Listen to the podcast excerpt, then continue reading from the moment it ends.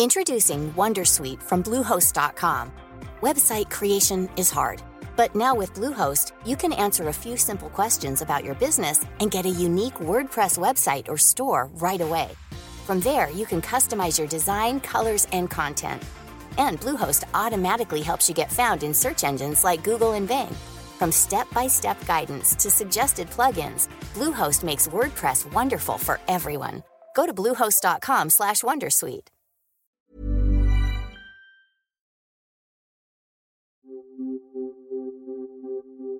It began back in May this year when a startling video emerged showing something that nobody expected to see in Moscow. It'd be a pretty remarkable breach of Russian air defenses for a drone like that to fly all the way across the country and hit the Kremlin. Two drones were seen flying over the Kremlin, the headquarters of the Russian president. Within minutes, there was a small explosion. Nobody was injured. And then, a few weeks later, there was another drone attack in Moscow. Russian TV says this is the moment that Moscow came under attack. From early morning, people in and around the Russian capital reported hearing explosions. And yesterday, Moscow awoke to a fresh round of drone strikes, one narrowly missing Russia's defense ministry. Russia has accused Ukraine of launching a drone attack on Moscow. Russia's defense ministry says two drones hit non residential buildings, with one crashing close to its headquarters in the city centre. No casualties have been reported.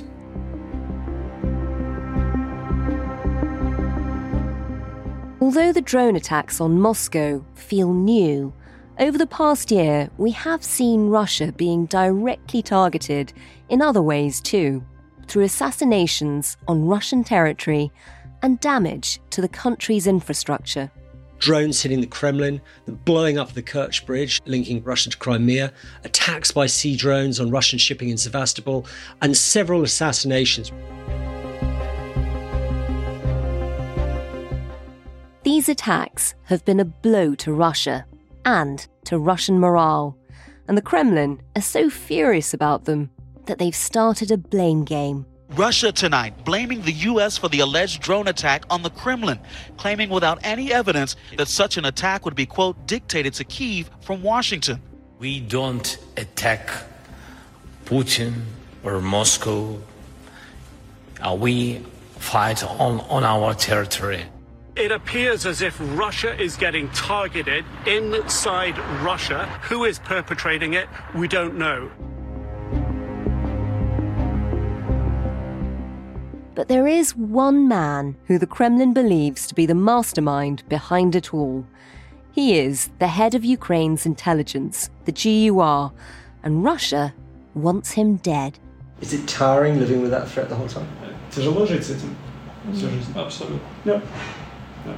Наоборот, это мне приятно.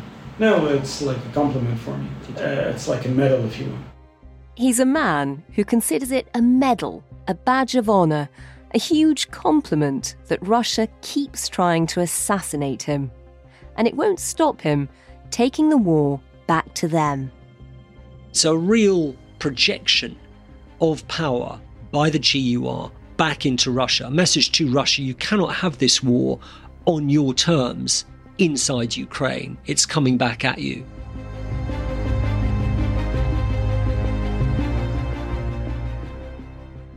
You're listening to Stories of Our Times from The Times and The Sunday Times. I'm Manveen Rana. Today, meet the Ukrainian spy master who is Putin's prime target.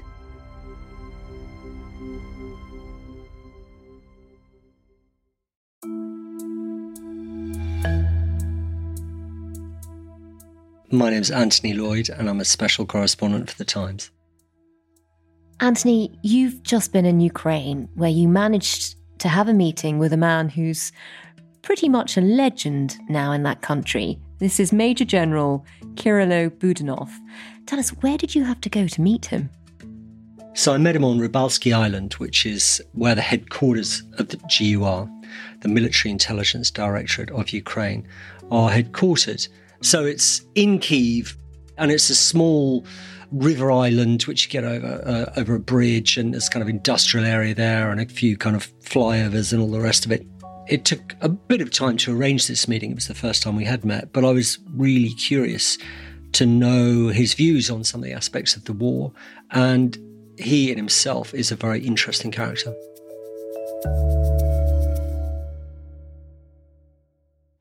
Tell us about that. I mean, what were your first impressions of meeting him? Because, you know, when you went to meet him, he was supposedly a dead man. Yes, at the end of May, there was a double missile strike on the headquarters, and the Russians seemed very confident that they'd either killed Budanov or wounded him so badly that he was comatose and had allegedly been evacuated to a NATO hospital in Germany. And Russian military bloggers kept repeating this with a great degree of confidence. And Putin smirked on air on TV, I think a day or two after the strikes on the Rybalsky Island headquarters, that there had been a precision strike against the GUR there. So, as far as they're concerned, he's dead. As far as they was concerned, he had been hit and he was very seriously injured or dead. And more curious was that Budanov, who speaks out quite often, suddenly went into total silence. In the middle of this kind of three week silence, a very strange video appeared without obviously a date stamp of him sitting at his desk, staring at the camera, saying nothing, with just the caption, Plans love silence. Plans love silence. So this is this is the great intelligence master Yeah. plotting away in silence. Yeah, but also there was no way of telling when that was shot. He didn't say anything. He didn't refer No. to being struck. So the Russians are like, he's definitely dead now. Look, you know, this is old footage being conjured up. And I wasn't even sure when I applied to see him. I was like, well, I wonder if he is in hospital in Berlin or not. But then one day I was told to go to Rybalsky Island and there he was, very much And meet the alive. And certainly him, yeah. He's pretty unmistakable. Well, tell us in what way unmistakable. What is he like to meet as a person? Well, first of all, he's pretty young for a spy master. He's 37 years old. One US intelligence official likened uh, Budanov as George Smiley meets Jason Bourne, the intelligence of Smiley and the violence of Jason Bourne. His office is very dark, it's very shadowy, and you can see he's been wounded a lot. There's a slight stoop there and damage to his arm. He's had his elbow joint blown out or shattered. He's got a piece of shrapnel near his heart. These are legacy wounds, man. This wasn't the May strike. This is stuff that happened a few years ago in Donbass Wow. when he was on special operations. When you meet him, you said his office is quite dark. Just describe the scene. I'm invited in. He's standing, standing by his desk, shake hands and sit down. Now the desk is this really eclectic scatter of stuff. There was everything. There was there's loads of owls. Owls are the emblem of the GUR.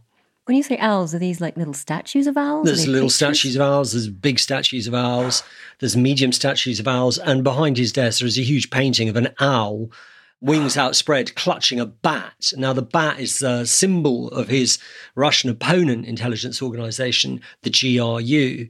So ah. he's sitting there with this huge spread spread wing owl with a bat in its talons. Then, as well, there was yes, a samurai sword. There's a grenade launcher. There's a hand grenade on his desk. There's a chessboard there. I counted at least six phones, but I think there were more than that. and best of all, I noticed this dark tank. There's no light on in it. The room's quite shadowy anyway. And then this very pallid kind of frog drifted out of the gloom, and then another one. And it just really added to the whole atmosphere of the place. This world of secrecy, this gloom, and suddenly these pallid frogs, sort of emerging up against the side of the tank and then disappearing back into darkness. And then you've got this guy sitting behind his desk. It's everything you'd want from a spy master. There's a chessboard there because that's obviously Oh, he likes his chess too, yeah. there are owls everywhere. That's their symbol. And then, as you say, the samurai sword and the, the rocket launcher, all these things which are much more military and much more about action than you'd imagine from an intelligence man. oh, this guy is into action. It's very interesting, all the things that have occurred on his watch since he's been head at the GRU, since he's been director, the boss man. Put it this way the war has been taken very much outside of the borders of Ukraine and into Russia and elsewhere. Now, he did say to me absolutely directly that he loves direct action. And he said it in a very chilling way as well. We use the direct actions, we love them. We, we love direct action. We're good at it. We do it. We will do it in the world where we see fit against whoever. So, this is clearly a very influential man. Just give us a sense of what his role is and how he got there. What's his background? He started off in training to be um, a paratrooper originally in 2007 in Ukraine. But then before he, he passed out of his military academy, he went off to join the intelligence services, the GUR. Been there for three years, 2020, attracted Zelensky's attention as being, you know, smart, out of the box thinker. This is a guy who is trained to be a para, but then became a spy, but not a spy as we know it. I mean, it's like an an armed action spy who has been wounded and grievously as well. I mean, the, the bit of shrapnel I think he took near the heart, that was in the Donbass some years ago where someone hit an anti personnel mine and it really badly wounded Budanov in the neck, I think shoulder, and a bit went into his heart. And he had to walk, I think, five kilometers, really badly wounded to get out of it.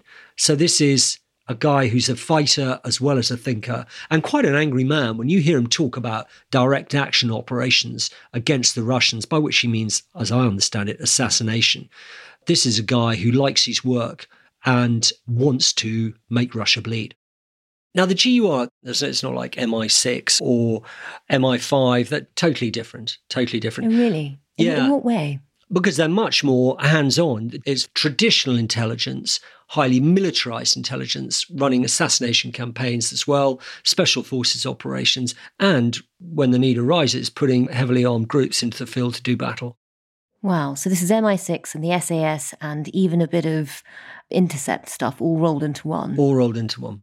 And may I add as well, he was kind of alone in 2021 within the Ukrainian leadership of warning that the Russian invasion was imminent. In the autumn of 2021, there are a lot of people, including Zelensky, who really didn't appear to believe that the Russian invasion was imminent. Budanov yeah. was saying it is imminent. So he's certainly been proved right. He's been proved right, not with everything. I mean, there is, you know, there are contentious things. He says that Vladimir Putin is terminally ill with cancer. The Americans have come and said, no, we don't believe, though we haven't seen evidence to say that Putin's terminally ill. Last year, he said definitely the war would be over this year. Well, this year's still running, so we don't know, but it doesn't look like the war's going to finish anytime soon. I mean, I imagine intelligence chiefs all over the world probably change their opinions quite regularly. I suppose the difference with him is he's so public about the things that he's warning. How has that sort of affected his reputation in Ukraine? I mean, I've seen him described in some articles as the Buddha, Budanov. he has got a very, very high public profile. And, you know, there was a photographer who was working with me that day who took a couple of portraits of Budanov at his desk. People have taken portraits of him before, and there's great sort of social media game in Ukraine to guess what the symbolism of everything on his desk means. I mean, I'm baffled. Well, samurai sword and frogs, you know, it's quite a you know psychiatric riddle. Some people say he has got political aspirations. Others say that it's just a very important part of controlling the information space for a spy master to appear as publicly as he does. Other people say, no, that's not the case and he should be quieter. But um, he is a very, very well known figure in Ukraine, widely admired by Ukrainians, particularly because you know they're on the end so often of drone strikes and missile strikes, and they see in Budanov a Ukrainian who is unafraid to take the war back into Russia.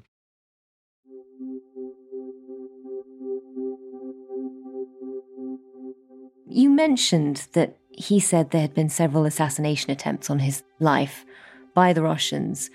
Why do the Russians want him dead? Oh, because he does things which the Russians or the Russians suspect him of being involved with things which really hurt them or really humiliate them. Since the invasion started, you've got numerous instances of direct action either in the Russian Federation or against Russian assets abroad. So those attacks have included the destruction of the Nord Stream pipeline drones hitting the Kremlin, the blowing up of the Kerch Bridge linking Russia to Crimea, attacks by sea drones on Russian shipping in Sevastopol, and several assassinations. Probably don't know quite how many assassinations, but many, including that of the military blogger Vladlen Tatarsky and the bungled strike that was actually aimed at her father but ended up killing Daria Dugina, the daughter of a nationalist ideologue. on top of that, we got waves of mysterious kind of arson attacks on fuel depots and storage dumps, and as well these long range raids by Ukrainian backed Russian dissident groups into Russia, coming out of Ukraine, armed and trained by Ukrainians, and going to attack targets inside Russia. Now, that's quite a long checklist of direct action incidents, even if Budanov or the GUR are only responsible for a few of those. These are big operations. They cause the Russians a lot of internal angst, a lot of humiliation, a lot of anger.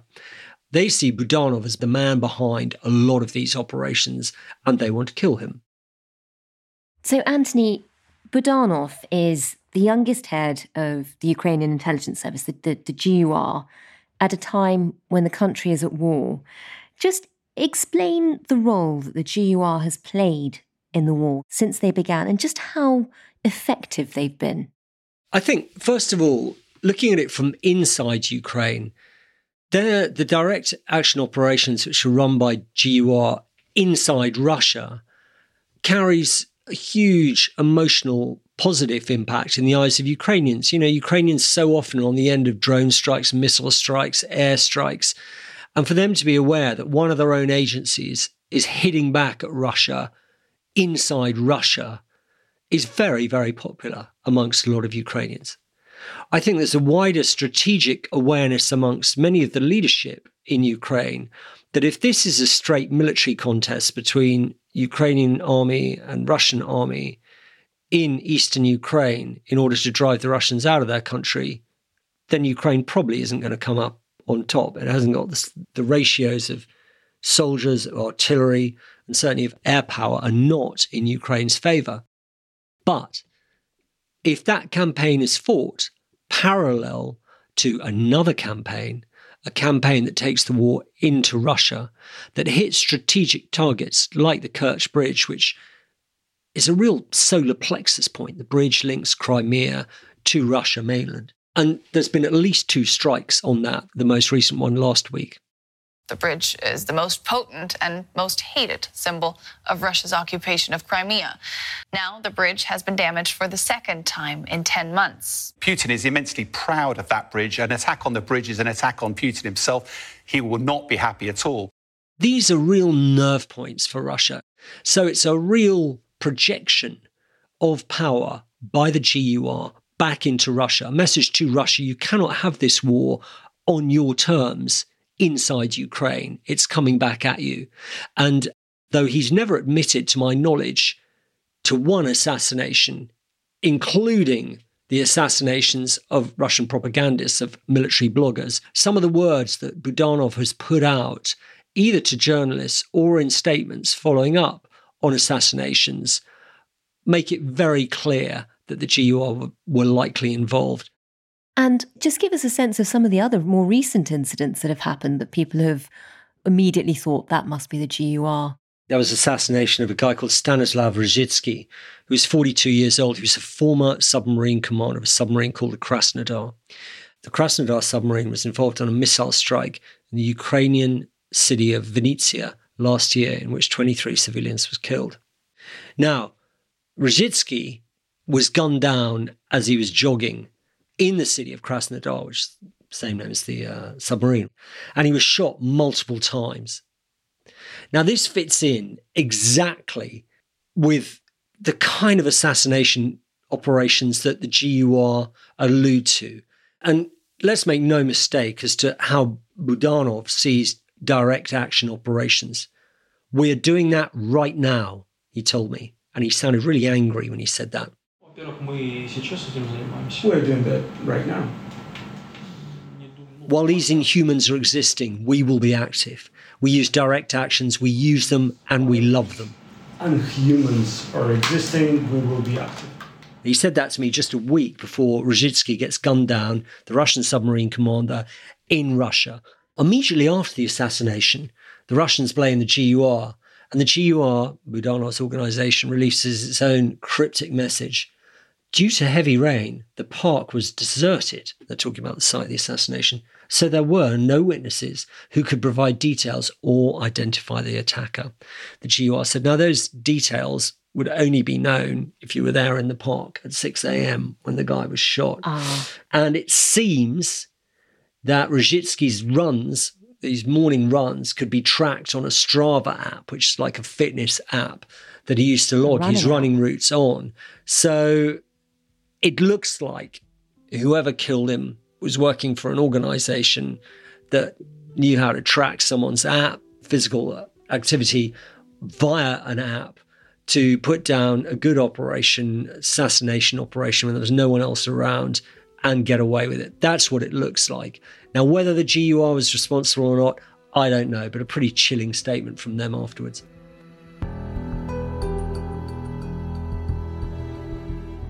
Coming up, where else should we be looking for Budanov's fingerprints?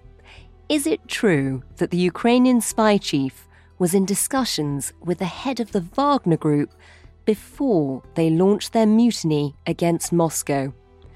We'll find out in just a moment.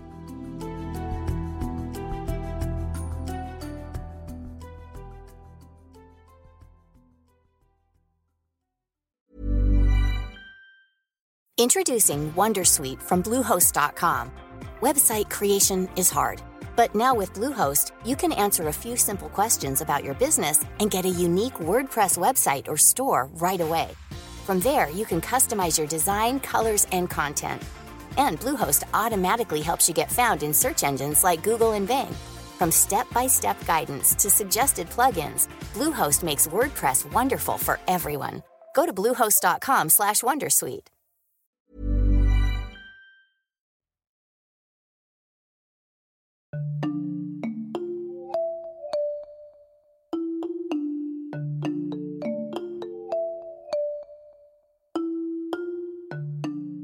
Anthony, recently a leak of US intelligence documents on the group chat platform Discord showed us a bit about what they knew w- was going on. And one of the really intriguing leaks showed that Evgeny Prigozhin, the head of the Wagner Group, the Russian mercenaries, was communicating with the head of the GUR, the Ukrainian intelligence, with Budanov, or certainly with his agency.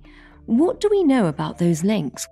I asked him directly about this because I was I was interested. The Discord links alluded to the fact that either Budanov or his guys, his officers, had met with Prigozhin in an undisclosed African country.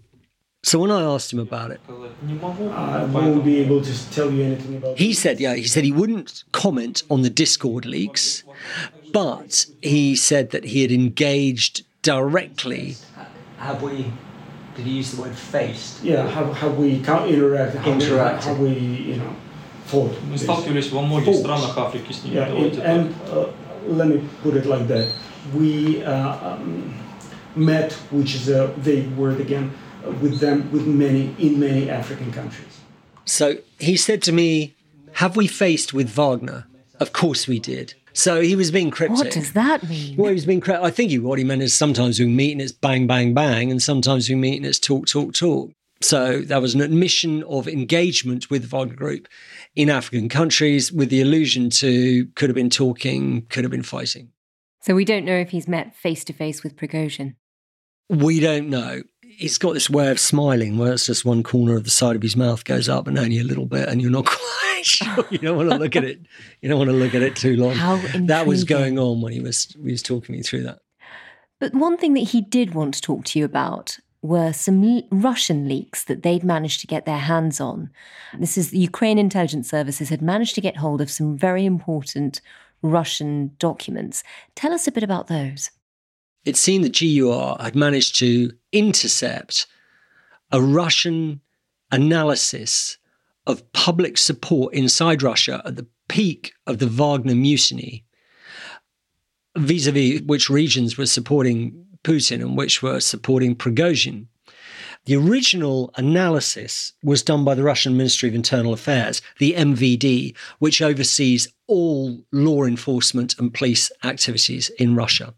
Now, the MVD, these are Russians, had done this analysis. This was a secret analysis using basically social media intercepts. And the Russians have got huge powers and abilities in how they monitor Russian social media and what the sentiment analytics are on any given day. Sentiment analytics is a kind of new generation word for what people feel. And that's read according to what they're posting or what they're liking or how many hits they're getting on social media. So right. it's not a perfect art, but it's a pretty good art. And it was not good news. It proved that, okay, a majority of 21 Russian regions of 46 were supportive of Putin, but not far behind. 17 were supportive of Prigozhin. The other unnamed regions were split 50 50. And that's, wow. this is just areas within Russia. Outside, in terms of republics, places like Dagestan, 97% of what the MVD could assess was supportive of Prigozhin. I mean, this is very anti Moscow, anti Putin. And then also, Putin couldn't rely on the support of St. Petersburg, his own manor. Now, we can lose energy thinking, well, how did the GUR get hold of these intercepts? That's not so interesting. I mean, the spies, they can do that kind of stuff. Are they really true? Are those figures true? I don't know. Was it something that Budanov was trying to spin my way in order to make me believe something? I don't know. But what I do know is that Budanov believes that these figures suggest to him that Russia remains ripe for civil war and another crisis similar to the last one could lead to its implosion. But he also believes that's wow. something he wants to achieve because he thinks that would end the war in Ukraine, not make the situation worse, but end the war in Ukraine.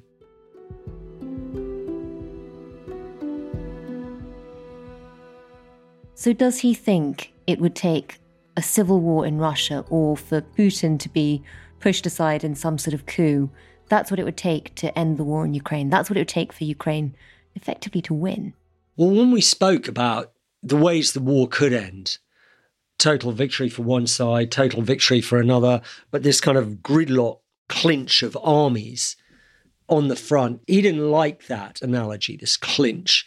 And he absolutely spoke of the need for a solar plexus blow to Russia. And that wasn't going to happen on the zero point of the front line in eastern Ukraine. That was going to be something else, strategic targeting or the implosion of Russia. Do you think there's something in the idea that it'll be Budanov and the intelligence services who win this war rather than the military? I think it's absolutely insane that some people suggest that the Ukrainian military with only a very little bit of time putting these heavy brigades together with new weaponry, learning how to coordinate and command and control without any air power, can retake the whole of Ukraine or break through a line in a significant way that makes the Russians fall back. And to expect that to work in a maximalist way, like resulting in a total victory for Ukraine and the expulsion of all Russian soldiers from all of Ukraine and Crimea, I think is ridiculously over optimistic if Russia can be made to suffer enough on the battlefield while parallel or something that gives it a real solar plexus blow, then it might be possible to get Russia meaningfully to a negotiating table. But for myself, in my own opinion, you know, I've spent quite a lot of time there in the last year and a half. Just to expect Ukraine to be able to do this solely conventionally on the battlefield, I think is a very tall order and very unlikely to happen. So the efforts of the intelligence services will be key. Strategic targeting, in depth raids in Russia, you know, all the direct action campaigns from the Ukrainians' point of view, they will see that as absolutely critical into in wrong footing Russia in ways that cannot be achieved by conventional force of arms on the battlefield. And Anthony, you talked about maximalist views of all of this. I mean, for Budanov, what would winning look like? What would a Ukrainian victory look like? He's unequivocal. For him, winning is a total victory, and that's all Russian forces out of Ukraine and Crimea and all of sovereign Ukraine back under the control of Kiev. That's his view. How he gets there is, is rather different to the point of view of some other people who are still relying on the Ukrainian military to kind of do it all, fight it all back. Budanov thinks there are other ways of doing it, and he clearly thinks that his lessons from the mutiny, from the Wagner mutiny, are that Russia, his enemy, is vulnerable on the inside, and that's something that he wants to exploit. Not everybody sees it like that. Some NATO powers are worried that Budanov's a hothead and he might antagonize a nuclear power. There are others who think that he's extremely effective. He has regular meetings with the CIA, but it was clear that he wasn't a big fan of every NATO. He said, I know who my, allies are, but uh, not everybody in NATO is our allies. It was quite interesting. The NATO summit was coming up in Vilnius a few days after we met. And I mm. said to him, you know, you expecting anything big there? And he was, uh, he said, absolutely not. I do not expect the aspirations of the Ukrainian people to be met vis-a-vis NATO membership. And he said, I know that's not going to happen because I've seen all the draft speeches already, which I thought was quite funny. I mean, maybe that's not surprising for a spy chief to see the draft speeches, but I did think it was quite funny. He was like, "We're not going to get invited because I've seen the speeches." He really does have access to everything. So, Anthony, for him, he can't rely on a military victory. He can't even rely on all of his NATO allies. There's a lot riding on him and what his organisation manages to achieve.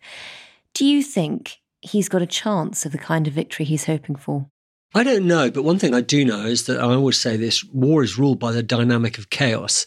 It's not a, a simple equation of two mathematical sides of sums of opposing forces and men and munitions. There are a whole lot of weird things into it which you can't quite qualify very easy, which is like emotion and will. But then there are also wild cards like the Wagner Group mutiny. Well, who saw that coming? There are incidents like that which just catch everybody by surprise that have ramifications way down the line. We still haven't seen all the fallout from the Wagner mutiny. We haven't seen how the, the sacking of some generals, the imprisonment of other generals is going to affect and is going to impact on Russian forces in Ukraine. There are a lot of wild cards out there. Budanov, definitely represents the school of wild cards. And it is a wild card that is more likely to end this war than a conventional force.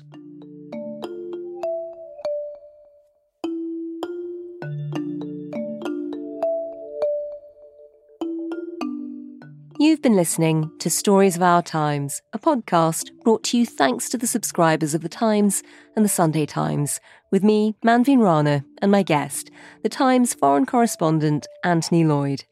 If you're a subscriber, you can read more of his latest reporting from the war, including a powerful account of the forgotten widows of Ukraine.